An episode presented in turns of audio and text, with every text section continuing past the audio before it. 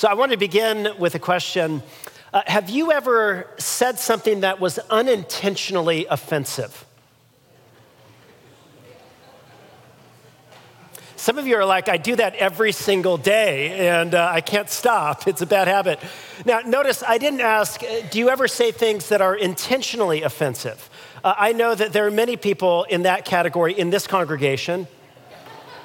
But that's another sermon, so we're not going to talk about that. But have you ever had the experience where you said something, you're like, oh, I didn't mean it that way, and oh, they took it, and oh, ooh, I wish I could take it back, you know?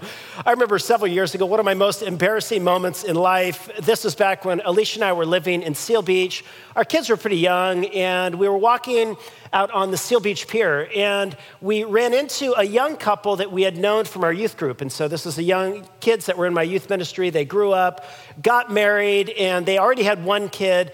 And I think their kid was about seven or eight months old, and they were out walking on the pier and they were pushing the stroller.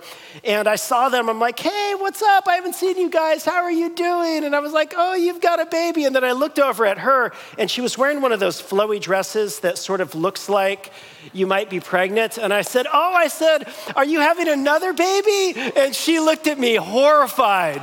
And then I think Alicia just jammed, no.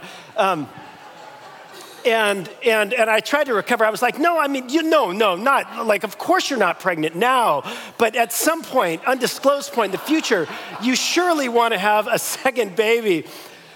It was horrible.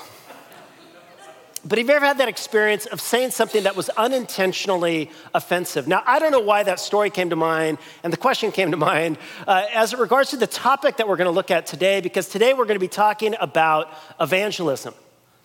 And I think for a lot of us, this topic can just feel almost unintentionally offensive. And I think in 2023, you know, there are so many different belief systems out there, and there's a lot of people that you know that are good and honest and reliable people. And maybe some, some of them are, are better than, than, than many of the Christians you know. And it can feel almost offensive to think like oh i need to go out and evangelize them you know? They're lost and they need to be found. And and, and, and i think in, in, our, in our day we can almost feel like look you know um, I, i'm glad that you believe what you believe but why do you have to go and try to foist what you believe on other people? I mean, is it really the case that you think everybody else needs to believe the big answers that you give to the most important questions in life? And, and we can almost feel like, oh, like it just doesn't feel right. And of course, it's not just that evangelism can sometimes feel a little bit offensive. Uh, I, I, think for a lot of us, uh, we can just feel afraid. And we can think, I don't know what to say, I don't know how to say it, I don't know how to broach the conversation. Uh, sometimes we can feel guilt and shame associated this, with this because we think, you know, good Christians are those who are evangelistic and they're sharing their faith with other people. And you feel like, I just never do that, I never have opportunities, it doesn't seem like anybody I know is interested. And we just feel like we're bad Christians. And then you go to church on a Sunday like this and you're talking about evangelism and you're like, can I just leave because this topic always makes makes me feel guilty, you know, like I'm not a good Christian. And so I think there's a lot of tension that we feel with this conversation. We're afraid, we, we don't know what to say, it can feel a little bit offensive. But then on the other hand, we know that Jesus has called us to be people who speak the good news to others. You know, one of the last commands Jesus gave to his disciples was to go into all of the world and to preach the gospel to everyone. And uh, of course, Jesus himself. Uh, he, he summed his own mission like this. He said, The Son of Man has come to seek and to save the lost.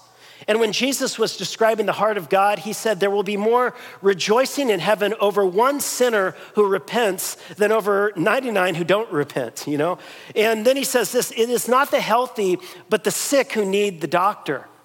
And so Jesus himself was all about bringing good news to people who were stuck in bad news. Jesus was all about helping the lost become found, and he invites those who are his followers to participate with him in this mission. But uh, of course, for a lot of us, you know, we feel like, ah, you know, a little bit uneasy about this topic. And then I think some of us, I don't know if you feel like this at all, but I can just sometimes get a little bit numb or, I don't know, um, ambivalent.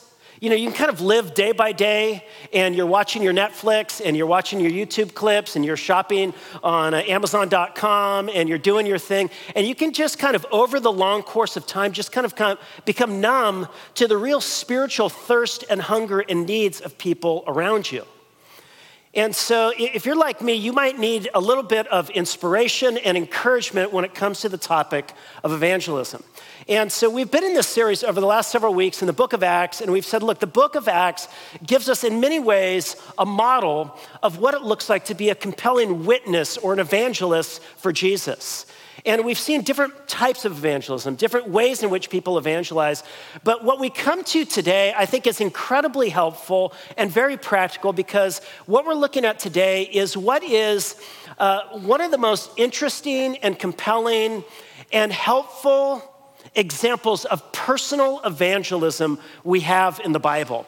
And it comes to us in the story of, uh, of a man whose name is Philip, who engages with an Ethiopian eunuch. And so I want to invite you to join with me as we enter into this story. So uh, let me just set it in its context. So last week we looked at the stoning of Stephen. And after Stephen was stoned, there was persecution that arose, and Christians who were in Jerusalem scattered to flee from the persecution. And as they went, they began to share with people about Jesus. And so uh, Acts 8 opens with them going to Judea, verses 1 through 3, and then into Samaria, verses 4 through 25. And where we pick up our story now, the gospel is going to begin to go to the ends of the earth. And it begins with this Ethiopian eunuch. And look at what it says. Now, an angel of the Lord said to Philip, Rise and go toward the south to the road that goes down from Jerusalem to Gaza. This is a desert place. And so he arose and he went. And there was an Ethiopian, a eunuch, a court official of Candace, queen of the Ethiopians, who was in charge of all of her treasure. And he had come to Jerusalem to worship. And so let's talk a little bit about this Ethiopian eunuch. So, um, he, he's something of a complex picture because the text tells us that he's an Ethiopian. And in the Greco Roman imagination, uh, Ethiopian was basically all at the very fringes of the known world. It was literally the ends of the earth. And so this is a man who's from the ends of the earth, and he is a court official and he holds some position of power and authority. Uh, it says that he manages all of Candace's stuff, and so he's something of the CFO of Ethiopia. And um, uh, but on the other hand, he is socially marginalized because our text tells us that he was a eunuch. Now, I don't know if you've ever thought about this. You just like, what is a eunuch anyway? And if you look it up, it's clear in the ancient world, a eunuch was a male who had been castrated. And it was common in the first century for servants who worked in the royal court to undergo castration, typically at a young age, maybe sometimes as early as 12 years old, and um, they would lose sexual desire. Uh, they would grow up with smooth skin, and they would become more effeminate over time. And they were really the closest thing to a transgender person in the ancient world.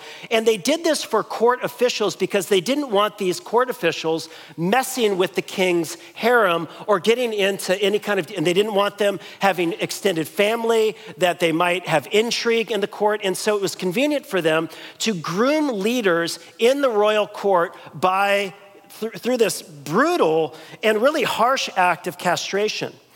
And so this is the man who Philip approaches. He is a court official, and yet he's socially marginalized. And what's fascinating, though, is that this man surely is also spiritually thirsty because he's making a journey from Ethiopia all the way to Jerusalem. That is a 1,500 mile journey, and it was over vast expanses of dangerous desert. And you would risk life and limb to take that kind of journey in the ancient world. And there were sandstorms and bandits. And, you know, it was just a long, arduous journey. And you just think, why would anybody way off in Ethiopia take such a long, dangerous, risky journey going all the way to Jerusalem? And the answer must be because this Ethiopian eunuch was incredibly spiritually thirsty. And so he has taken a trip to worship at the temple in Jerusalem. And you know, and you wonder, like, well, like, why is this guy coming from some foreign land coming to Jerusalem to worship at their temple? And, you know, didn't he have religious options in Ethiopia? I mean, weren't there gods? And yeah, and there were tons of gods, but regardless of the gods that he met in Ethiopia, they were not satiating the spiritual thirst. And he had position and he had some affluence and means but his affluence and his means and his position were not satiating his spiritual thirst. And so he takes this long journey to Jerusalem.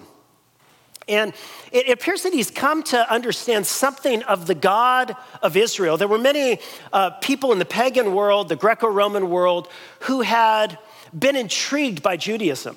They had a more sophisticated uh, vision of who God was. Uh, they had a more compelling uh, ethical, you know, moral standards. And so there were many uh, Gentiles who, who converted to Judaism. So this guy, he travels, he wants to go and meet this God in Israel. And so you just think about, think about the anticipation.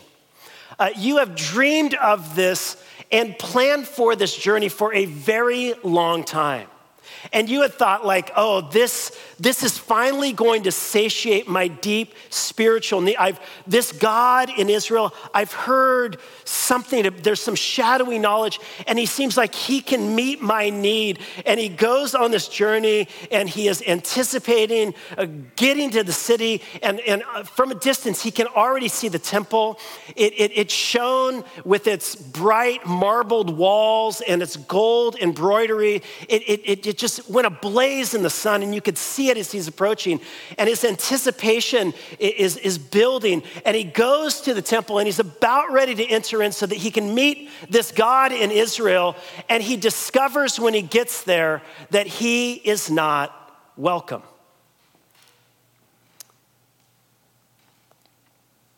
You know, in ancient Israel, they knew something that I think a lot of modern Americans probably don't understand, and that's that you can't just saunter into the presence of a holy God any old time you want and think that it'll just be fine. And so, in order to enter the presence of God, you had to go through the prescribed rituals and the washings, and there had to be sacrifices made in order to enter into the presence of God. And there were things in their imagination and by the written, revealed text of Scripture that could prevent you from entering the presence of God temporarily. And so, for example, if you had mold in your house, you couldn't enter the presence of God. Some of you are like, I would never be able to go to worship.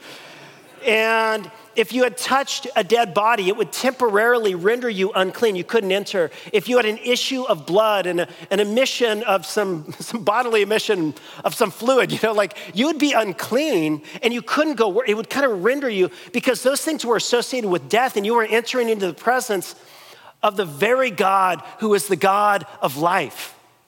But there were certain things that would exclude you, not just temporarily, but permanently. Like they would permanently exclude you from entering into the presence of God. And one of those things that could permanently exclude you from being in the presence of God is if you were a eunuch.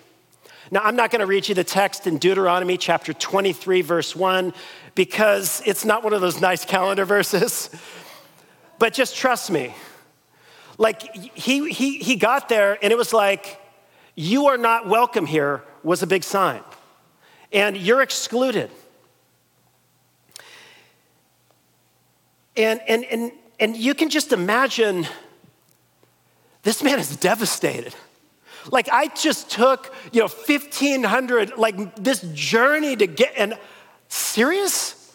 Like I can't, like, I can't enter the presence of this God? Like, I'm on the social margins in my own society. I have no children I can pass on my inheritance to, and I just wanted to go and find something that would quench my spiritual thirst. And he gets there, and he is not welcome. So he gets back in his chariot, and he begins this long journey back to Ethiopia. Now, all wasn't lost because while he was in Jerusalem, I mean, he was a man of some means, he was able to pick up a copy of the Isaiah scroll. So, in the ancient world, you know, they didn't have a, a, Bible like ours that was all chaptered and versed and wrapped in nice imitation, genuine leather covers with your name embroidered in gold. No, they had scrolls and they were expensive. It was expensive to write and copy and all of that. But this guy was able to manage to get his hands on an entire copy of the Isaiah scroll. And on his way home, he is now poring over this scroll. You just imagine him, he, has got it open. In the ancient world, there was no such thing as silent reading, it hadn't been invented yet. You know, you would read out loud. And so he's there in his chair, he's reading out loud. And the passage of scripture that he was reading was this Like a sheep, he was led to the slaughter. Like a lamb before its shearer is silent, so he opened not his mouth. In his humiliation, justice was denied him. Who can describe his generation? For his life was taken away from the earth. And he's reading this out loud, and, and, and you imagine his heart's broken, he's, and he's reading this. He doesn't really understand what he's reading. But why, why is he reading this section? And I suggest the reason why he's here in Isaiah 53 is because just a couple chapters later in Isaiah 56, there is a specific reference that addressed eunuchs. There's a promise made from God, the God of Israel, to eunuchs, and it is this it's from Isaiah 56. Let not the foreigner who has joined himself to the Lord, this guy's like, I'm a foreigner. I want to join myself to the Lord. Let him not say, The Lord will surely separate me or exclude me from his people. And let not the eunuch say, Behold, I'm a dry tree. You know, I have no uh, family, I have no heritage. And then he goes on, For thus says the Lord, to the eunuchs who keep my Sabbaths, who choose the things that please me and hold fast to my covenant. I will give in my house and within my walls. My house is the temple. Within my walls, that's the walls of the temple that he was excluded from. He said, I will give within my house, within my walls, a monument and a name better than sons and daughters. What in the ancient imagination could be better than having physical descendants? This was your life, this was your future.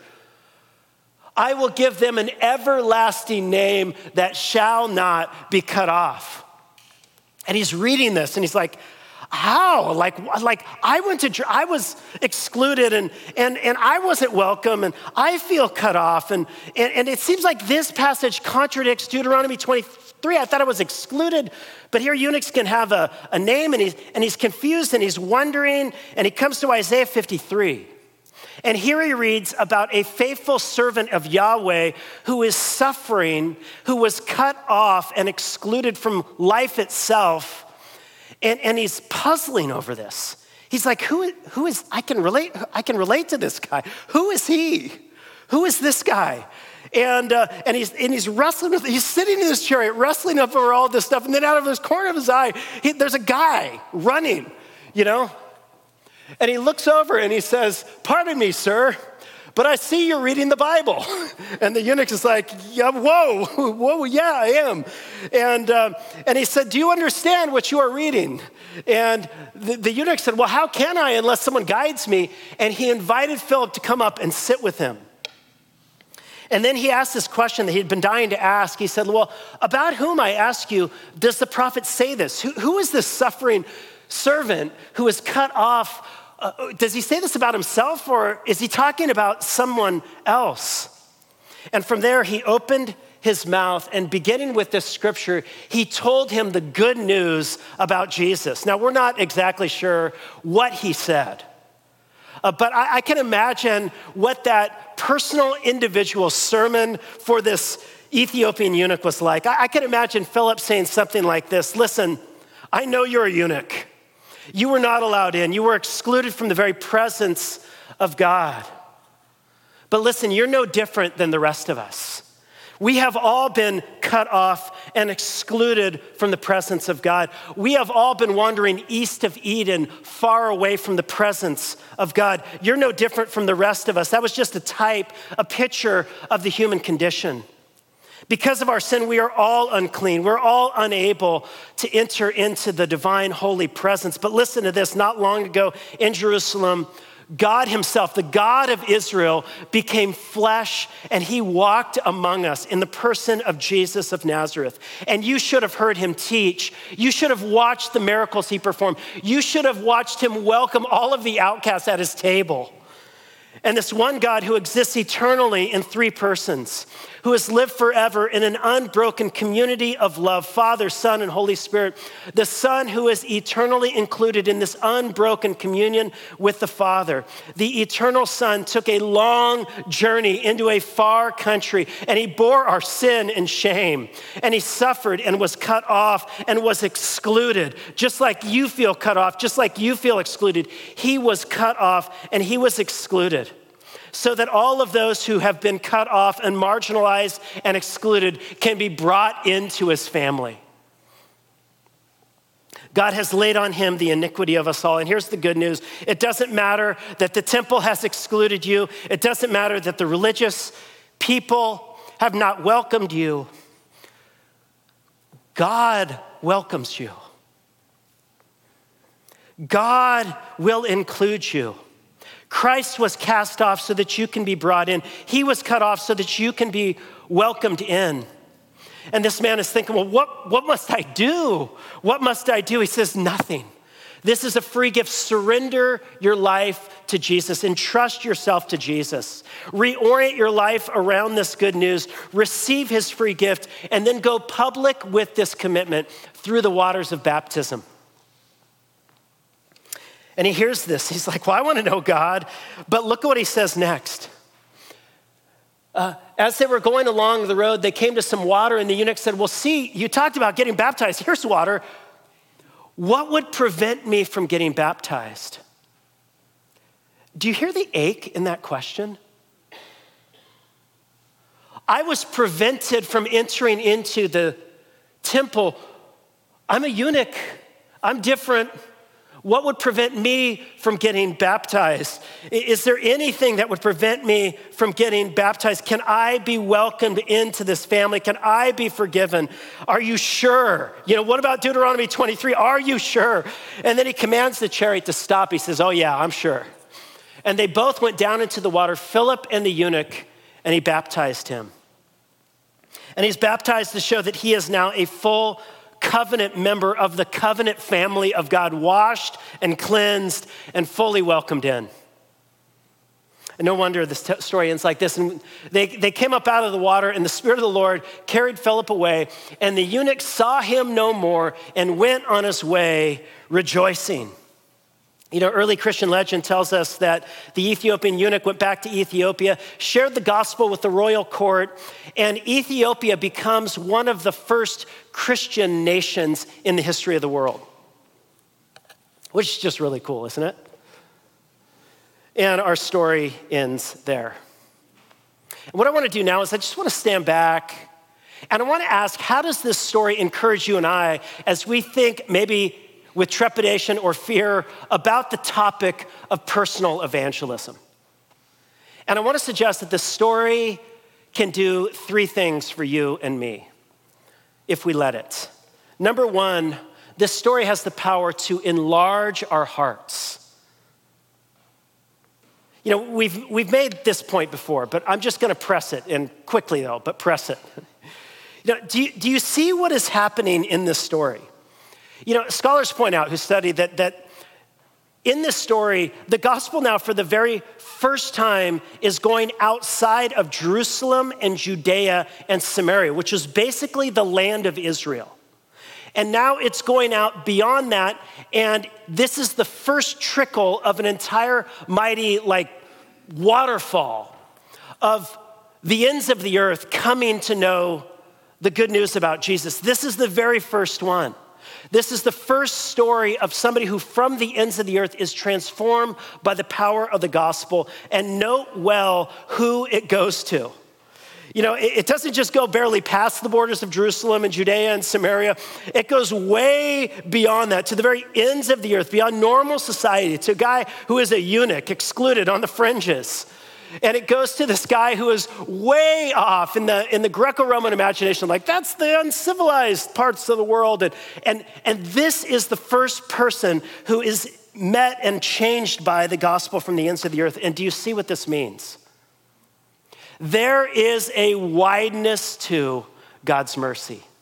There is a wideness to God's mercy. And listen, it's not just here. God's mercy that reached out to the Ethiopian in the next chapter reaches into the heart of, of, of a violent religious zealot whose name is Saul, and it transforms him. And after that, a Roman centurion and, the, and his family, and it transforms them. And then a businesswoman who is selling purple garments, and it transforms her. And then a little girl who's oppressed by a demon, and then it transforms her. And then, and then it goes into this pagan city where people are worshiping the goddess Artemis, and it causes this disruptive explosion in the city of Ephesus. And, and it, the gospel is changing lives all kinds of lives because there is a wideness to God's mercy. And again, we just have to ask I've asked it before, but I'm just going to ask it again have you made it too narrow? You know, there's a, a great prayer from St. Augustine. He says in Confessions, he says, Lord, my heart is too cramped for you to enter. Widen me out. Listen, the mercy and grace of God is not for a category of person. You know, have you heard like in theater or in film, they talk about typecasting, where it's like, well, of course, that's gonna be the person that plays that because that's the role you would expect them to play. And I think sometimes we can do that. We can look at people, we think, like, well, that's not a person who's gonna be interested in God. He's not spiritual, she's not spiritually thinking. And yet, how do you know? I remember years ago, I was sitting in a coffee house, and I distinctly remember actually studying this passage and thinking about this truth. And I looked up from my books, and I looked at this guy who had a bald head, and I was just looking at the back of his head, and he had two eyeballs tattooed on the back of his head. And I just, I just had this thought, like, well, of course, like, that guy's not interested. And it's like the Spirit of God said, How do you know? Like, you're interested. How did you become interested? Was it of some genius category that's in your heart and mind? No, it was not. The grace of God is not for a category of people, person. It is for all people. It is for all humans. And so this passage, no doubt, is inviting us to enlarge our hearts and to not be so sure. Like, how do you know that that person is not, God is not working in their life? But secondly, I, I think this passage is not only seeking to enlarge our hearts, but I think also this text is seeking to expose a lie. And it may be the lie that more than any other lie actually prevents us from inviting people to come and explore who Jesus is. And it's this the lie is that God shows up when I do, or God starts pursuing someone when I finally awkwardly breach the faith conversation with them. Listen, that is a lie.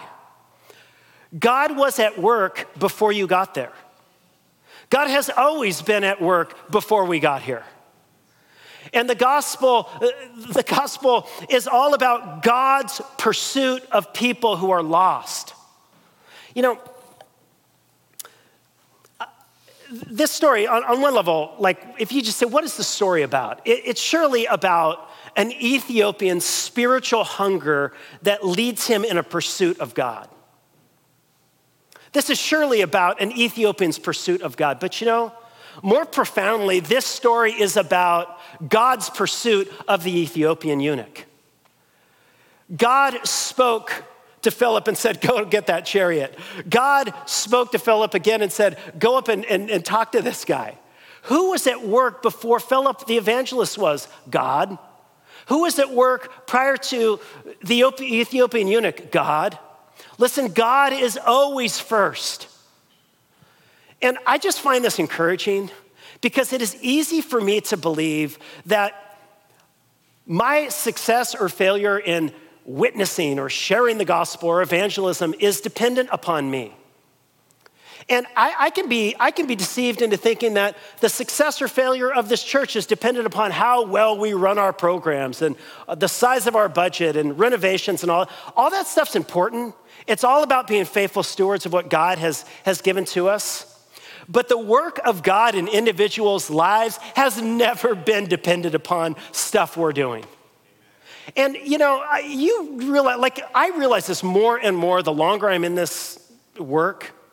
Like, so often, I, it's like I run into people, and I've run into some of you, and, and I'm like, hey, so how did you wind up here? And it, somebody's like, well, I don't, like, God told me to go here. Or I saw and I just felt like I needed to, and something was going on. And you're just like, it's never been dependent upon you anyway, Josh. It's always been dependent upon God. So God is going before us. God is searching hard after people. God is the one who leaves the 99 in pursuit of the one. Jesus came to seek and save that which is lost. So, the story, if we let it, it can enlarge our hearts and it can expose a lie. But thirdly, this story can encourage us to awaken our ears, specifically to awaken our ears to God and to our neighbor. Now, it's interesting, isn't it, that um, why, like, why did Philip go to this Ethiopian eunuch? You know, was he like, uh, you know, in church planting, they have something called the homogeneous principle.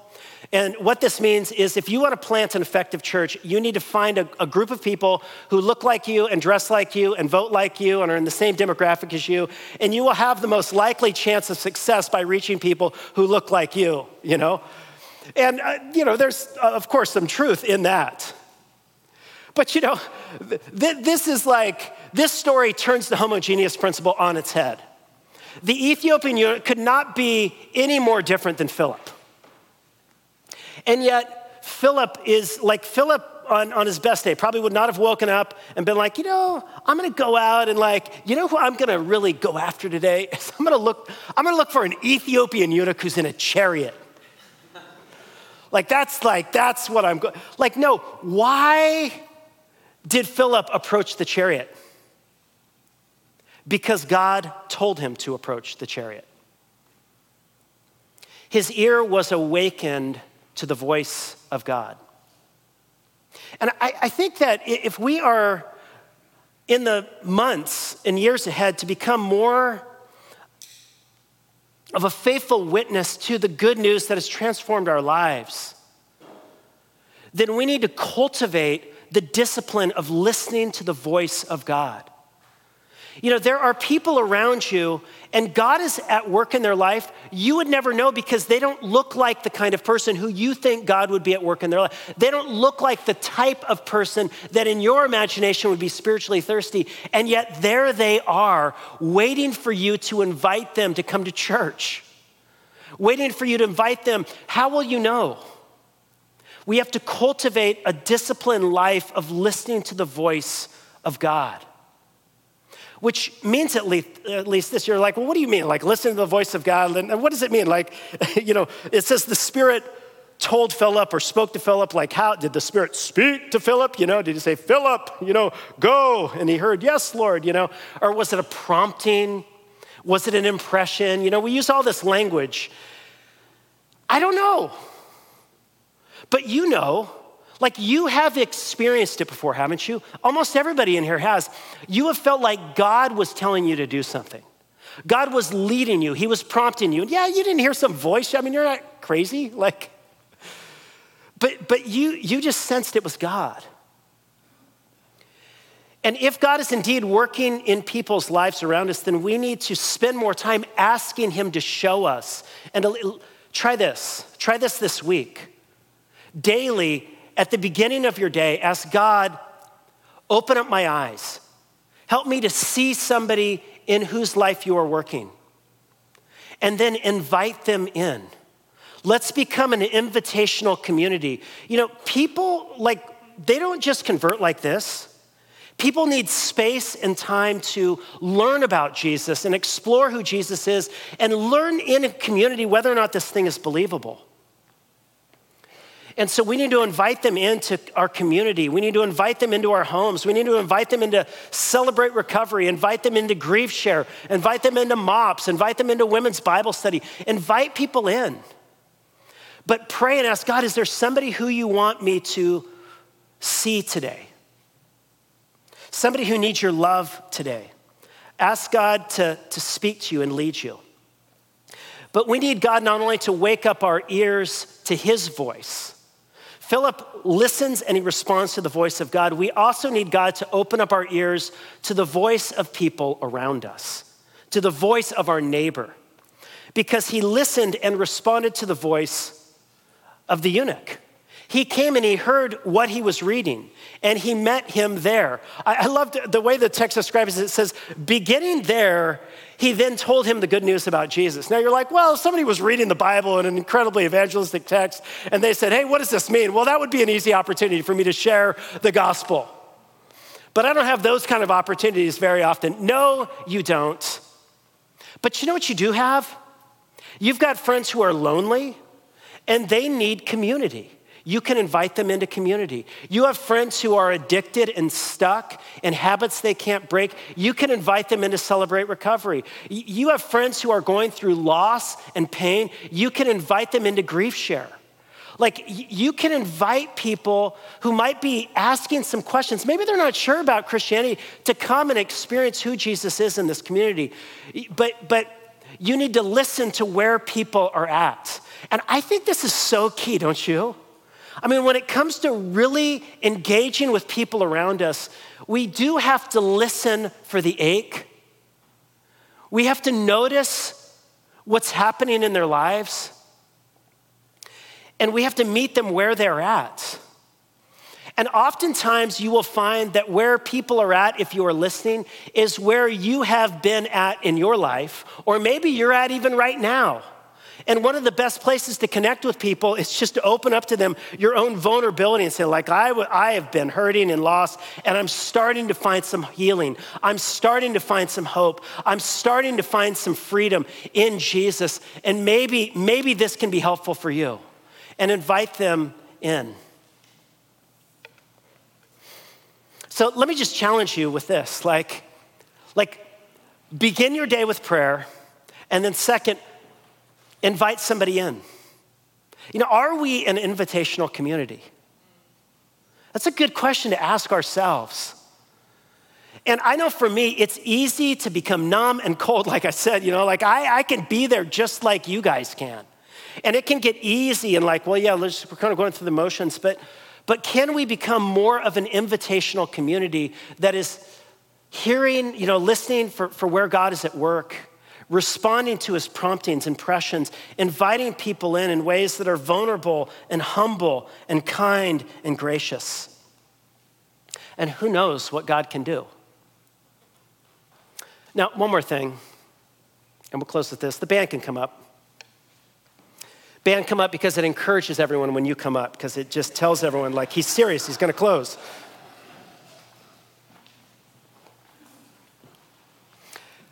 Listen, I don't know where you're at this morning, but I do know that some of you, because I've had conversations with you, God brought you here maybe weeks ago, maybe months ago. And this has been a place where you have felt safe to explore your own faith journey. And you have not yet crossed over the line yet.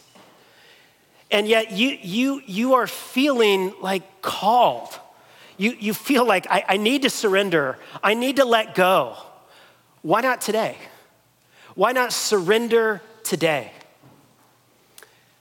Why not entrust your life to Jesus today? And you know, you say, well, how do I do that? Like, listen, when it comes to the grace of God, all you need is need and just voice that need to God. God, I need your grace and mercy in my life. I need you to free me. I want to, I, I receive your gift. I want to orient my life around you and surrender your life to Jesus. And then take the next step and explore baptism. You know, uh, the question that the eunuch asks is a question that you might ask What is preventing you from getting baptized? Some of you, you have never gone public with your faith. Baptism is the, the tangible way that Jesus gave to us to go public with our faith, where we say, I am ready to commit my life, and this is how I'm publicly going to express my commitment to Jesus. And if you're here today and you're like, okay, I, you're, kind of, you're back off, preacher, you know? you want to explore baptism? Listen, um, in the seats in front of you, there's little cards. If you would like to attend our next baptism class, we're going to have a baptism class in the next uh, six or eight weeks. We'll get you a date really quickly.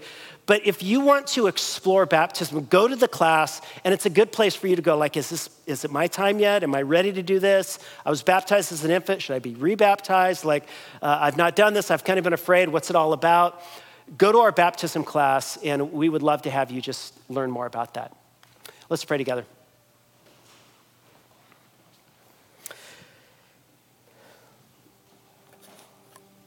Father, we come to you now as people who are in need of mercy and grace every day of our lives. We're, need, we're in need of your grace and mercy because of the brokenness and the wounds and the patterns that are there in our life that we're aware of. And we need your grace and mercy for all the stuff we are unaware of. And I just ask, oh God, that you would wake us up afresh to your grace and mercy that you have to us. And would you enable us to be vehicles and instruments of your mercy into the lives of those around us? And we ask this in the name of your Son, Jesus who is the very embodiment of the wideness of your mercy. Amen.